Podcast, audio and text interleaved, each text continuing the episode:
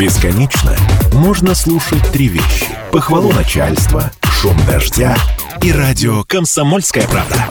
Я слушаю «Комсомольскую правду» и тебе рекомендую.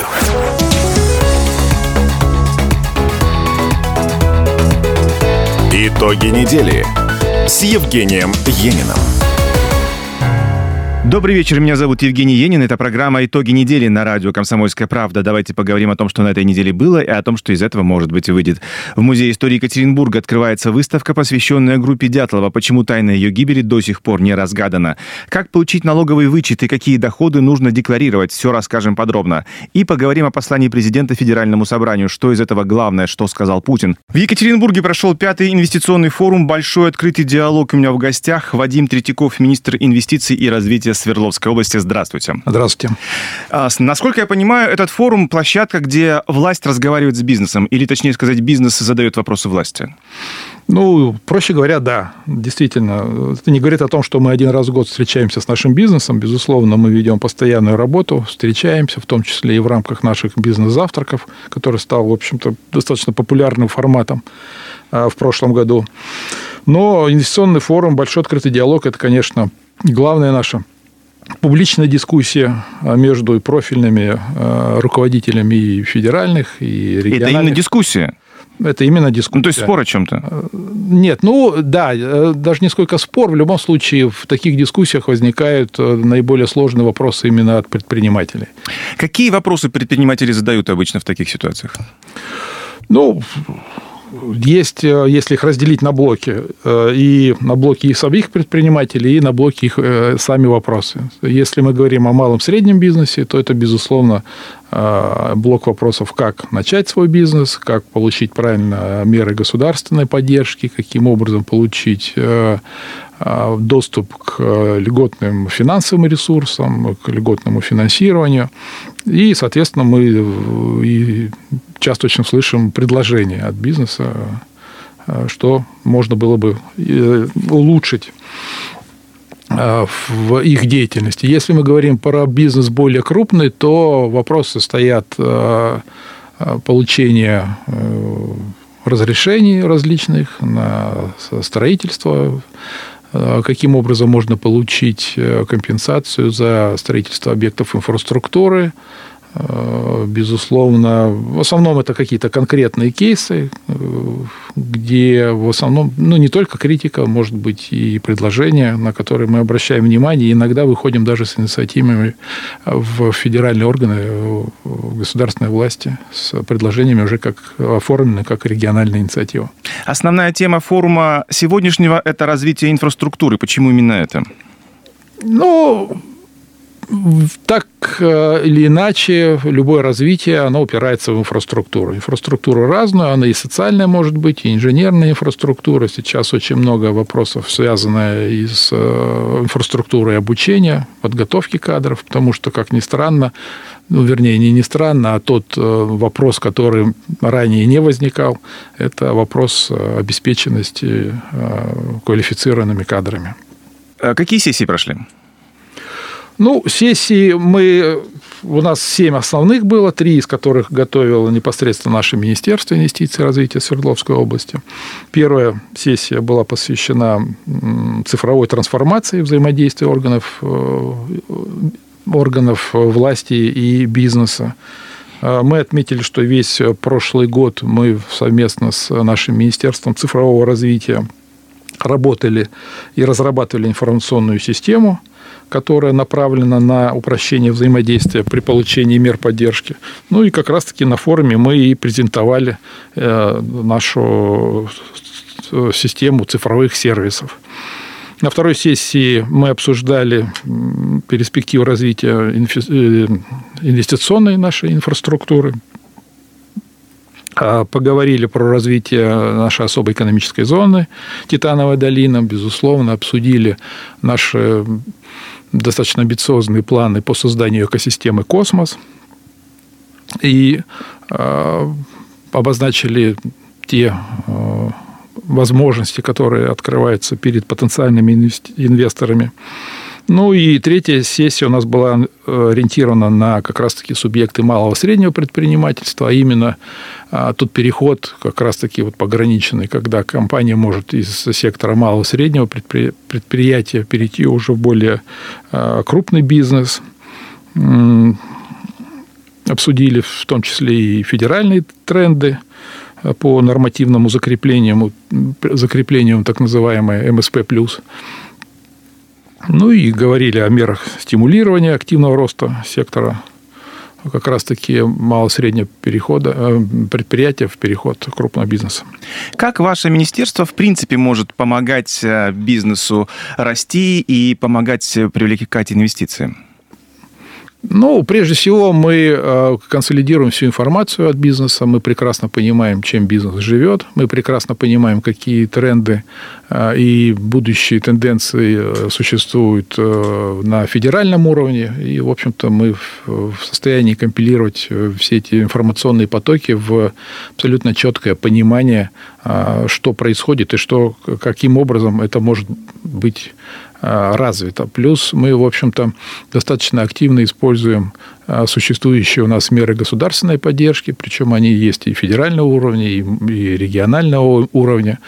И мы, мы, имеется в виду не только как министерство, а в том числе у нас наши подведомственные организации, которые каждый выпускает, ну, выполняет свой, э, свое направление, свою специализацию.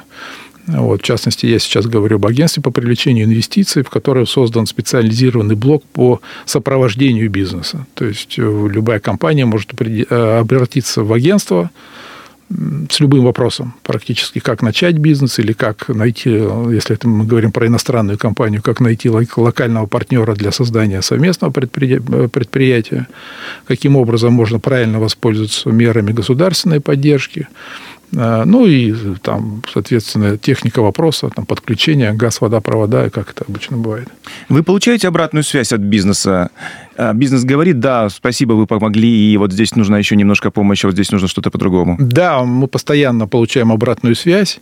А, во-первых, э, та компания, которая целевым образом к нам определяет, обращается, мы ее ведем, причем ведем практически на протяжении всего их жизненного цикла мы с потенциальными компаниями а, тоже находимся в постоянной связи, потому что очень много встреч проводим. Более того, я веду а, свой а, телеграм-канал, где у меня прям подключена линия обратной связи, и в режиме реального времени, ну, может быть, не всегда реального, ну, скажем, там, в течение там, трех дней я обязательно Владимир отвечаю. Ильич, сами ведете? Сам веду. Молодец. И была общественная приемная. Вот это, это что за формат? Ну, это, в принципе, продолжение. Продолжение, то есть э, в общественной приемной участвуют практически все представители органов государственной власти, региональных. Ну, то есть такое массированное общение, можно же записаться в принципе на прием к любому министру, но тут вот э, проще, да, я понимаю. Да, но это все в одном месте, мы же все это делаем компактно, потому что сам у нас э, большой открытый диалог проходит один день всего, при очень насыщенной э, повестке. Почему один день? Потому что, в принципе, мы приглашаем очень много федеральных спикеров, и чтобы было удобно э, им приезжать сюда, мы делаем это в один день. В принципе, как себя чувствует бизнес в Свердловской области? Бизнес в Свердловской области чувствует себя хорошо, если в общих чертах. Угу. Хотя, конечно, у всех по-разному. Мы смотрим и положительную динамику и в малом среднем бизнесе, и в самозанятых у нас постоянно идет рост. А мы показываем а, в том числе и хорошие результаты по крупному бизнесу. Ну, где-то нас и время заставило, безусловно, потому что абсолютно изменились условия ведения бизнеса, изменились и и, и, логистика, и схемы, и схемы поставщиков у многих, и э, многие крупные компании приняли решение максимально либо локализовывать э, какие-то там э, компоненты, вот, либо заказывать через кооперационные связи у других компаний именно внутри и региона, и внутри России. Соответственно, это, безусловно, показывает и рост, который мы и по статистике наблюдаем. Спасибо большое. Вадим Третьяков, министр инвестиций и развития Свердловской области, был в итогах недели на радио «Комсомольская правда». Итоги недели с Евгением Ениным. Итоги недели на радио «Комсомольская правда». У меня в гостях Андрей Русаков, директор Центра европейско-азиатских исследований. Здравствуйте. Добрый день. Говорим о послании президента Федеральному собранию. Самое главное в послании показалось вам что? Ну, э, собственно говоря, первый момент, да, мы его рассматривали все-таки не просто как обычное послание действующего президента Федеральному собранию, но и как предвыборную платформу, как видение одним из кандидатов в президенты э, то, какой будет Россия через 6 лет, э, время каденции следующего президента. Ну, по сути, это была программа. По сути, это была предвыборная программа, хотя говорить мы так, конечно, не можем, должны с вами соблюдать закон, чтобы не привлекать излишнее внимание избирателей. Нет, подожди, подожди, мы имеем право говорить, что мы считаем, что это мы была считаем, программа, что это была, да, мы считаем, да, что имеем это право. была программа, да, имеем право, да. И, в общем-то, все поэтому все политологи, эксперты, депутаты, политики там и так далее, даже представители общественности, все население смотрело за этим, как, что такое Россия через 6 лет. Там были вопросы социального, понятно, направления, потому что один из главных вызовов России это демографический.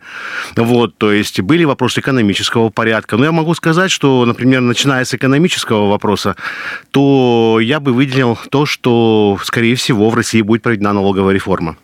А, потому что про это было сказано. Вы знаете, что действующую ставку 13% всегда упрекали за то, что она, в общем-то, не особо справедлива.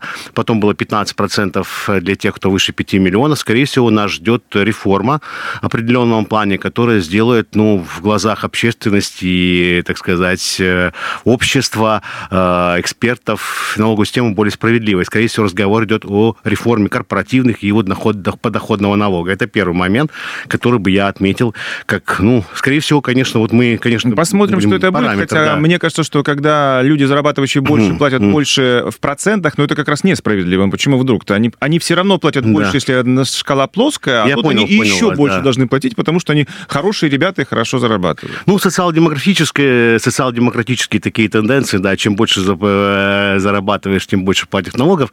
В принципе, в обществе, ну, в каком-то смысле смысле востребованы, да, будем так говорить. То есть, вот, ну, я, скажем так, это моя гипотеза, что да, налоговая, хорошо, налоговая реформа будет. Какая-то, да, мы с вами увидим, вполне возможно, что от налогов будут освобождены э, социально уязвимые категории или вот, например, э, люди, которые многодетные, да, то есть многодетные семьи, более того, там, вы знаете, анонсированные налоговые вычеты, вот, на второго, третьего ребенка, ну и так далее.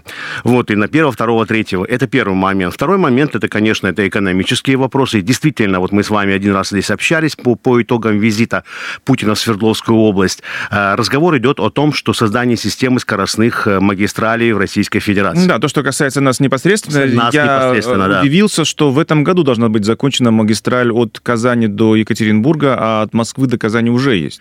Э, в этом году будет автомобильная дорога М12, это трасса платная автомобильная дорога, да, она будет до Екатеринбурга, дальше до Тюмени, а вообще она часто является Евразийского коридора до Владивостока. Э, это первый момент. То есть, э, в принципе, у Екатеринбурга есть шансы стать колоссальным хабом. Я хотел бы сказать про то, что наличие железной дороги, станции, э, логистики в кольцовой, перевозки всех этих вот грузов. Более того, вы знаете, что перед этим еще Шавкат Мирзиёев приезжал в Казань на игры будущего и проводил там разговор с Владимиром Путиным. А шел разговор о создании трансафганского коридора по маршруту Термес, Кабул, Термес, Мазари-Шариф, Кабул, Пешавар, а, Карачи с выходом вот к южным портам. А я почему про это хочу сказать? Потому что данная, данная железная дорога, в которой примет активное участие РЖД, будет строиться на российской колее 15-20. То есть э, фактически, если мы э, подвязываем наши сети вот к этим коридорам потенциальным, то, по идее, мы получаем колоссальные альтернативные маршруты, которые могут пойти из Екатеринбурга. Высокоскоростные магистрали, инфраструктура к ним строится тоже во многом предприятиями Свердловской области. Поэтому я полагаю, что и здесь наши предприятия ждут заказа, скажем так. Вот если мы будем по этому поводу говорить. Поэтому в экономическом направлении налоговая реформа, создание сети скоростных магистралей, ну и, собственно говоря, продолжение вот этого поворота на восток, если мы можем так сказать, переориентация вот этих вот экспортных рынках. Я бы сказал с точки зрения вот этих вещей. Я бы обратил внимание на то, что начал он э, как бы внутриполитическую часть, он начал как раз с бедности, с э, помощи семьям, с демографией. То есть да. вот это, видимо, главное. Ну, один из основных вызовов, несомненно. И тут, да, против, как бы, про это мы с вами говорили неоднократно. Действительно, как государство реагирует на один из самых главных э, социальных вызовов современного времени для Российской Федерации. Это создание, да, условий, самое главное, дух да, вот этих необходимых политических решений, это то, что если семья заводит э, второго, третьего ребенка, она не должна терять в социальном статусе. Надо сделать так, чтобы заведение детей не отражалось на доходах семьи, и чтобы семья была социально защищена. Вот эти аспекты, кстати, они вам там, во-первых, да, сказано про продолжение программы материнского капитала и льготные ипотеки для многодетных, да, с э, вычетом на погашение ипотеки. Но эти меры еще не все будут, да, потому что сказано, что будет э, обсуждены масса других мер, потому что вы знаете, что есть для многодетных федеральная и региональная поддержка. Определенные меры регионов будут вплетены в общие федеральные предложения, и, скорее всего, мы видим эту конкретный набор политических мер несколько позже. Ну, несколько нас проектов президент запустил. Да, он запустил несколько проектов, но это тоже комплекс, про них конкретики особо не было.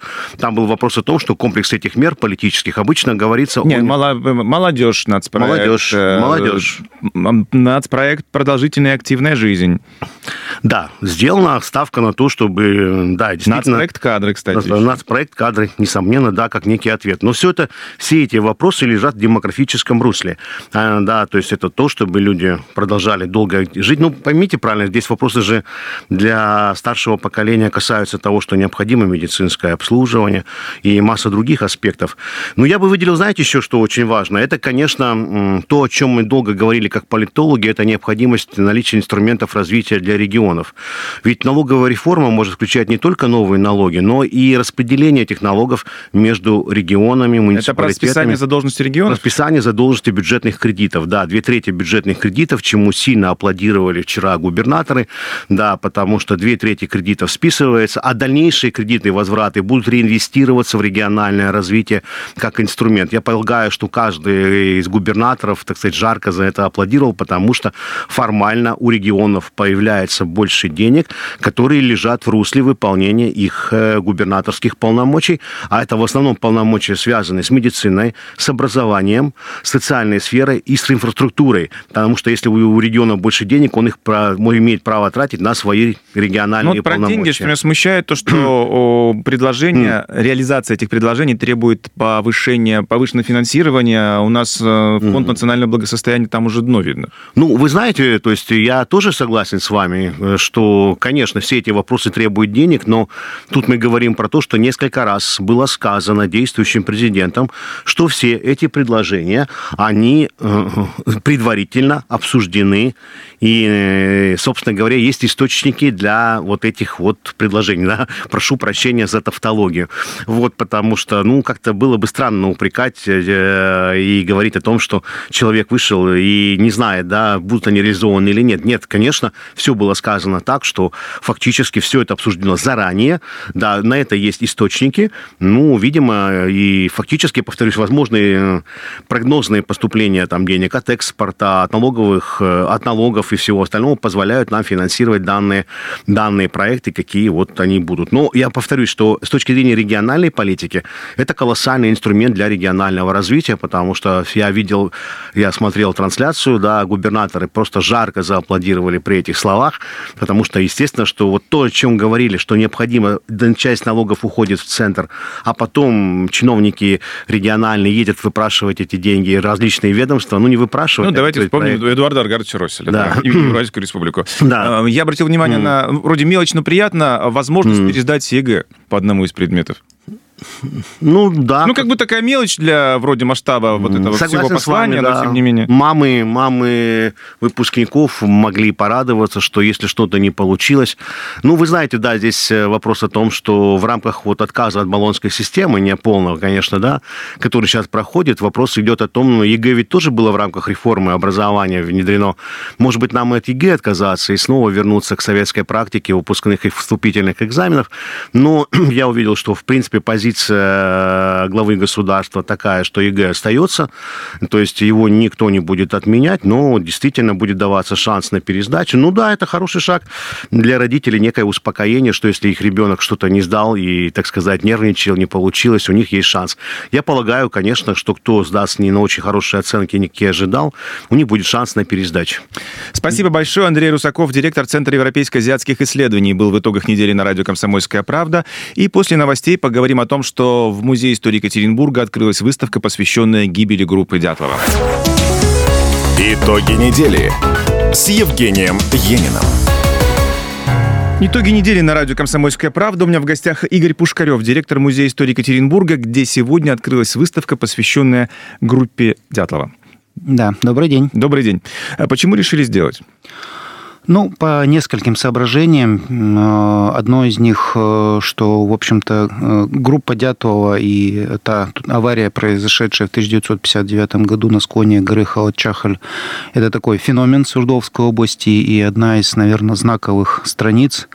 Есть такая грустная, наверное, шутка, что э, своей гибелью ребята создали э, новый и чрезвычайно популярный туристический маршрут в этом направлении, и действительно туда, так сказать, не зарастает народная тропа, и зимой, и летом, и на вертолетах, и на снегоходах, и пешком, и на машинах. Хотя на самом деле там ничего интересного нет. Хотя на самом деле, Нет, да. вот реально, с точки зрения туризма, природы, там люди, которые рассказывали, которые были, рассказывали, что ну ничего особенного. Да, то есть ты э, после базы Ильича около 30 километров идешь вверх, э, вверх, вверх, вверх по тайге, да, а потом ты попадаешь, ну вот на такую э, э, тундровую горную, го- в горную тундру, да, и в общем перед тобой скальники, э, значит э, болотца верховые, и, ну в общем все, да, ну понятно, что есть там памятная доска, э, установленная в- возле места гибели, но в целом говорю, да, действительно такое пустоватое место. Так вот, я всегда задаю вопрос, а почему эта гибель этой группы стала главной загадкой Урала? И столько лет это держится, при том, что, ну, туристы гибли и гибнут. Это не первая группа туристов, которая погибла, ну и мало ли чего еще происходило у нас.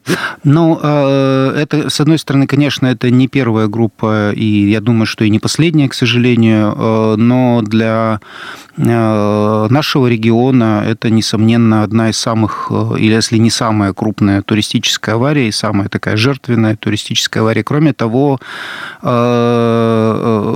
значит, у этой истории есть много неизвестных, и, как всегда, любая неизвестность порождает э, много разговоров на кухне, а потом э, еще и много разговоров в медийном Я пространстве. тут записывал, совпало, потому что я на телевидении у себя записывал ток-шоу про группу Дятлова, и я тоже, я не знаю, вот просто решил записать и все, и там э, один из участников термин «дятловедение», есть целый термин такой. Да, да, конечно. Ну, э, ш- что говорить, если э, вот э, условно тех, кому относим к дятловедению, они уже выработали порядка 500 версий произошедшего.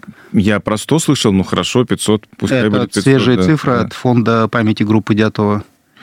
Э, У тебя еще традиционный вопрос. Есть версия, которая тебе больше всего кажется правдоподобной? Да, но она довольно скучная. Э, э, Мне кажется, наиболее правдоподобной, что это туристическая авария, произошедшая из-за природно-климатических как бы, ну, изменений. То есть попали они в такой в, понижение, в, в период понижения, резкого понижения температуры с пургой, иногда этот э, термин еще как называют нордостом, да, вот э, серьезное резкое ухудшение погоды в горах, это на самом деле не, резкое, не редкость. Они вынуждены были врезаться в склон, э, ну, чтобы встать на ночевку, да, э, и как-то укрыться от ветра, свою палатку укрыть от ветра, и в результате подрезали действительно э, ну, вот кусок э, такого снежного наста, и он, э, то есть он съехал на них, а потом, э, э, значит, со- события начали развиваться уже по такому плохому сценарию. То есть они сначала, конечно же, выбрались из-под этого снежного наста, а потом вынуждены были уходить в сторону леса,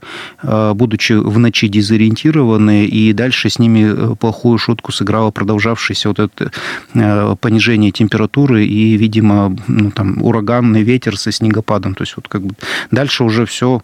Хотя, хотя, опять же, все признают, исследователи, что ребята боролись, видимо, до самого последнего конца, до самой последней минуты, и, в принципе, не теряли э, ну, такой связки внутри своей группы. То есть видно было, что там и какие-то происходили, значит, э, забота о более пострадавших и обмена одеждой. Ну, в общем, короче говоря, это группа, которая сопротивлялась до самого-самого последнего своей минутки.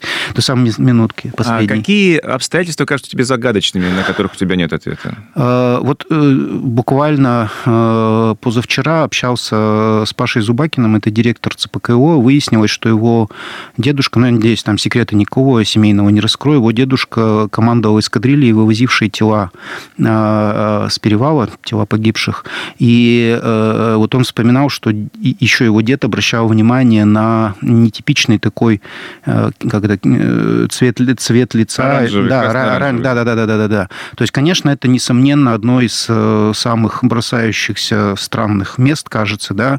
И вчера у нас на открытии был Петр Иванович Бартоломей, это э, э, ну, участник поисковых работ, и он очень тесно знал самого Дятла и ходил с ним в поход. Он тоже говорит, что вот по его мнению, это а, ребята погибли, погибли вследствие техногенной аварии, там есть ракетная так называемая версия.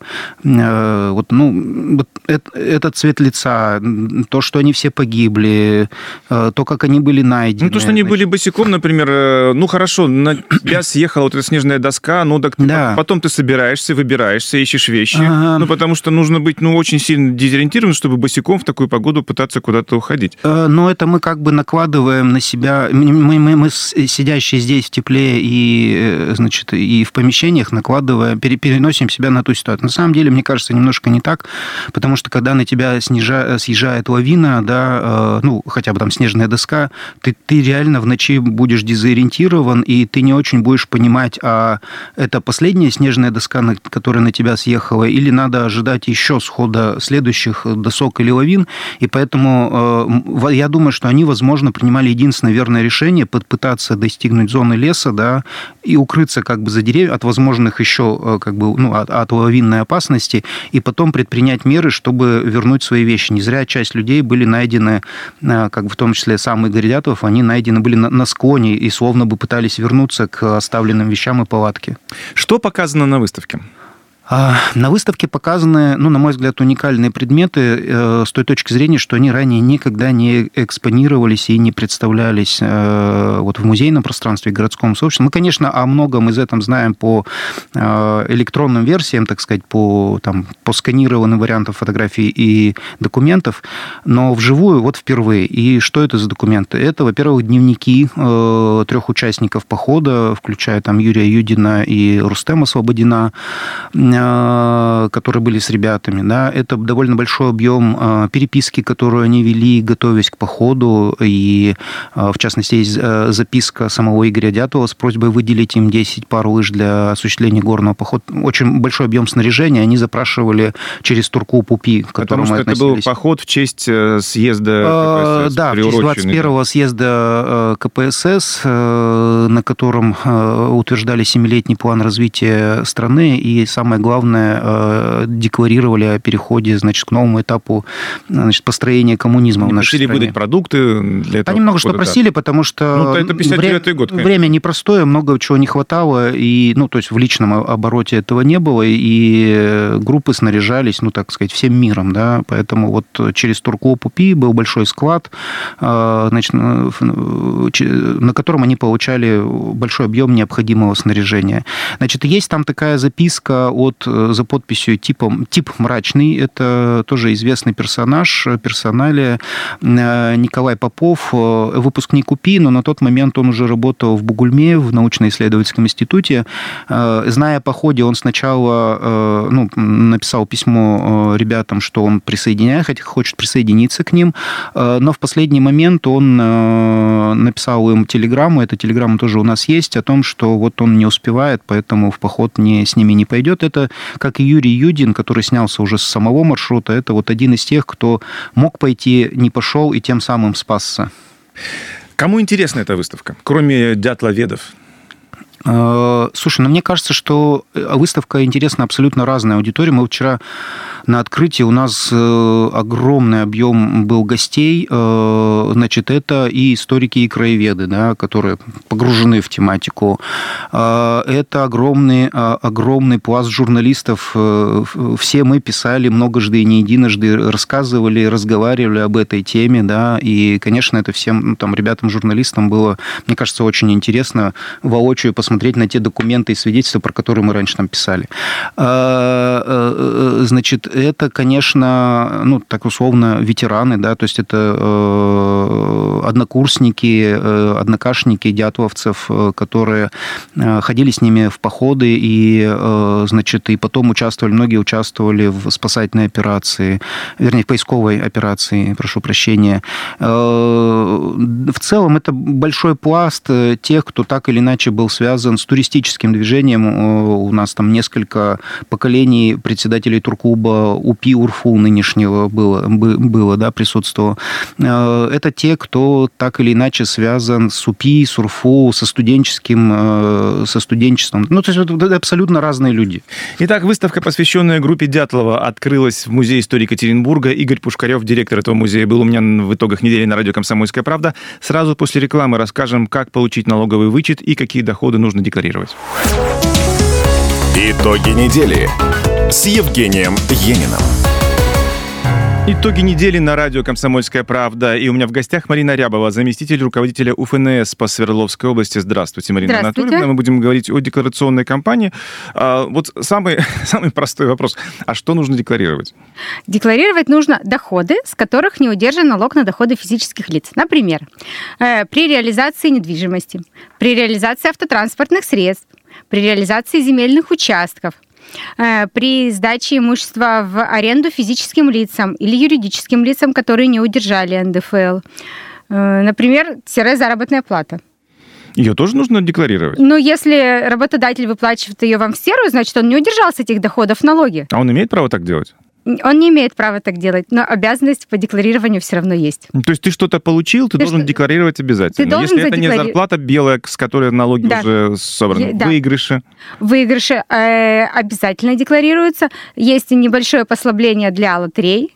Там с доходов выше 15 тысяч с одного выигрыша тоже налоги удерживает организатор лотерей. До 15 тысяч Марина Также обязаны а декларировать. 15 тысяч до 15 тысяч ты декларируешь сам? Да, а свыше 15 тысяч Вы это видите?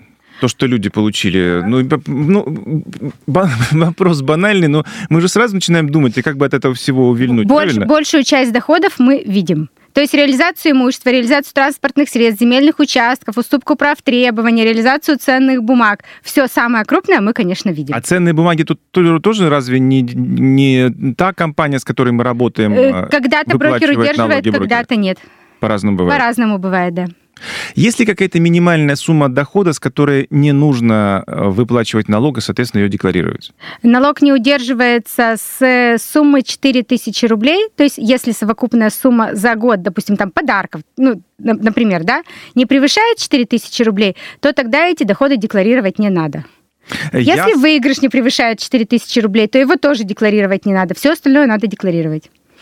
А, я где-то мелькало, что вот если продажа недвижимости меньше миллиона, то тоже не нужно декларировать. Э, есть такое, продажа недвижимости меньше миллиона и продажа прочего э, имущества 250 тысяч. Например, если машину продали меньше двух, э, по стоимости меньше 250 тысяч, то тоже декларацию подавать не надо. Но это уже частные случаи. А, ну то есть, допустим, я получил, я продал меньше миллиона, не плачу, но если получил выигрыш, но, то 4 тысячи порог. Да, как нужно предоставлять декларацию? Декларации можно предоставить несколькими способами. Самый, конечно, простой и преимущественный для налоговых органов – это подача декларации через личный кабинет в электронном виде. То есть это вы, сидя у себя дома или на работе за компьютером, за ноутбуком, за смартфоном, заходите в личный кабинет, зайти можно как с тем паролем, который дает налоговая служба, так и с паролем от сайта госуслуг, заполняете декларацию, в принципе, декларации уже частично заполняются. То есть, если... то есть вот она, это я не то, что где-то пишу и файл загружаю, а я там Нет, заполняю. там прямо там в онлайне заполняете, там, допустим, жизненная ситуация, продал недвижимое имущество. Ну, нажимаете соответствующую кнопочку, и дальше программа у вас спрашивает, напишите, кому, кому вы продали имущество, за сколько, какое имущество. Те доходы, которые заплатил уже за вас работодатель, они то, тоже уже отражаются сразу же в декларации. То есть вам надо заполнить всего ну, несколько строчек, там 5-6 строчек, и декларация заполнится автоматически. Она подписывается электронно-цифровой подписью. А, которая... ну, ее нужно иметь, эту подпись. Она здесь же формируется а, на сайте. Да, там же на Потому сайте. что можно федеральный... к вам приехать за подписью. Я вот можно с недавно. токеном. Да, да, да. Физич... Это для... обязательно для директоров юридических лиц и для ИПшек. Ну, я как ИПшка приезжал. Да, да. а для физических лиц можно получить простую неквалифицированную подпись прямо на сайте в личном кабинете. И ей же декларацию и подписать. Ну, то есть это вот не, не так, как когда-то, когда нужно было, э, если другое место работы и заполняешь декларацию, то есть много листочков, там запутываешься, и в результате Нет. едешь к вам и говоришь, помогите, потому что я не понимаю, как это. Можно, конечно, и так. Так тоже можно. Мы декларации на бумаге точно так же принимаем. Их можно приехать в налоговый орган и сдать. Но в этом случае предварительно желательно записаться, чтобы не стоять в очереди. То есть самое простое это в кабинете налогоплательщика. Конечно, самое простое в кабинете налогоплательщика. И, ну, налогоплательщик средний, скажем так, справится с этой задачей? По вашему опыту справляется? Все справляются с этой задачей. Бывают проблемы, когда хотят предоставить уточненные декларации, там неправильно задают код или неправильно вводят какие-то параметры. С первоначальной декларацией справляются абсолютно все. Сроки подачи декларации какие? Сроки подачи декларации установлены налоговым кодексом. Э, В этом году всегда это 30 апреля. Всегда. В этом году 30 апреля у нас выходной день, следующий рабочий день 2 мая. Поэтому крайний срок представления декларации 2 мая. Это касается и бумаги, и электронного Это вида. касается и бумаги, и электронного вида. На бумаге можно отправить до, по-моему, главпочтамт работает до 11 часов, то есть до 11 часов 2 мая можно отправить заказным письмом с описью. Обязательно должна быть опись, что в письме это декларация, а не что-то иное, как конкретная декларация. Ну, понятно. А какие наказания есть для тех, кто не успеет это сделать вовремя? Э, Ну, наказание одно, конечно, штрафные санкции, да, и за несвоевременное представление декларации, даже независимо от того, есть сумма налога к уплате или нету суммы налога к уплате. И если есть сумма налога к уплате, то это штраф за э, неуплату налогов. Большую часть тех, э, в тех случаях, когда налогоплательщики обязаны декларировать свои доходы, мы сами уже в инициативном порядке составляем акты и выносим решения. И, как правило, налогоплательщики уже узнают о конкретной сумме с пенями и со штрафами, когда уже служба судебных приставов начинает списывать эти денежные средства со счетов. Поэтому, если есть какие-то сомнения, пожалуйста, лучше обращайтесь в налоговую службу заранее и уточняйте, нужно представлять декларацию или не нужно. Ну вот это мы поговорили о декларировании доходов и выплате налогов в последующем, а есть же приятная часть, ну, налоги платить неприятно, есть приятная часть, это вычеты налоговые. Вычеты налоговые можно заявить за три, по доходам за три предыдущих года. То есть не обязательно бежать вот сейчас до 30 апреля. Можно прийти и в мае, и в июне, и в июле. То есть это право, оно, соответственно, никак не нак- не наказывается. Вы, вы его можете реализовать в любой момент. Декларация точно так же заполняется на Это личной- отдельная декларация? Э, Если есть обязанность и по предоставлению декларации, и по получению вычетов, то это все, конечно, отражается в одной декларации. Кстати, часто, да, совмещают при реализации имущества, заявляют какие-то определенные вычеты. А так, в принципе, ее можно заявить и отдельно, не привязываясь к к то- к той части, которая обязательна. То есть можно сначала заявить, допустим, реализацию да, имущества, потом походить подумать и заявить с этой реализации имущества какие-то вычеты, собрать справки за медицинское обслуживание. Вот, да. какие вычеты? За что можно получить вычет? Вычеты можно получить, то- точно так же можно получить имущественный вычет, который связан с приобретением квартиры. Допустим, одну квартиру продали, имущественным вычетом еще не пользовались. Приобрели другую квартиру, и сразу же, чтобы закрыть налоги, можно получить вычет суммы 2 миллиона рублей. То есть это 260 тысяч. Мгм. Сра- То есть это одновременно и уменьшаете сумму налога к уплате. Если были доходы, то можно их еще вернуть. Также есть у нас социальный вычет. Это оплат, э, он предоставляется за оплату медицинских услуг, леч- э, обучение, фитнес-центры э, по списку. Фитнес-центры по списку. Э, Список есть на сайте То есть федеральной... какие-то есть в этом списке, да, какие-то есть нет? какие-то есть в этом списке, какие-то нету. Не все организации, не, не по всем организациям предоставляется вычет. Ну, отдельный разговор, почему, не, не об этом сейчас. И точно так же заполняешь... э, Точно так же, да, можно получить и инвестиционный вычет, это когда открываешь индивидуальный инвестиционный счет и туда кладешь денежные средства. Если этот счет один, и деньги пролежали более трех лет, то также можно получить вычет с суммой 400 тысяч. Ну, То есть много всяких вычетов. Если, если ты на вычеты имеешь право, а при этом сумма на вычет получается меньше, чем сумма налогов, которые ты должен уплатить, то что тебе возвращают деньги? Не, э, тебе, мол, если подаете декларацию до 30 апреля, то вы, вам деньги могут вернуть, поскольку э, право на вычет возникает сразу же, да, после окончания камеральной проверки, а срок уплаты налога к доплате, он наступает только 15 июля. Вот на этот период времени деньги могут вернуть. Но тогда надо понимать, что если мне сейчас деньги вернули, да, за какой-то вычет, то к 15 июля, июля я полную сумму налога должен все равно внести в бюджет. Если я не должен платить налоги, но имею право на вычет, тогда что происходит? Э, просто подаете декларацию, получаете денежные средства. Просто деньги вам дают? Просто деньги возвращают на счет. Счет сразу же указывается при заполнении декларации. Сейчас отдельное заявление не требуется. Оно в составе декларации.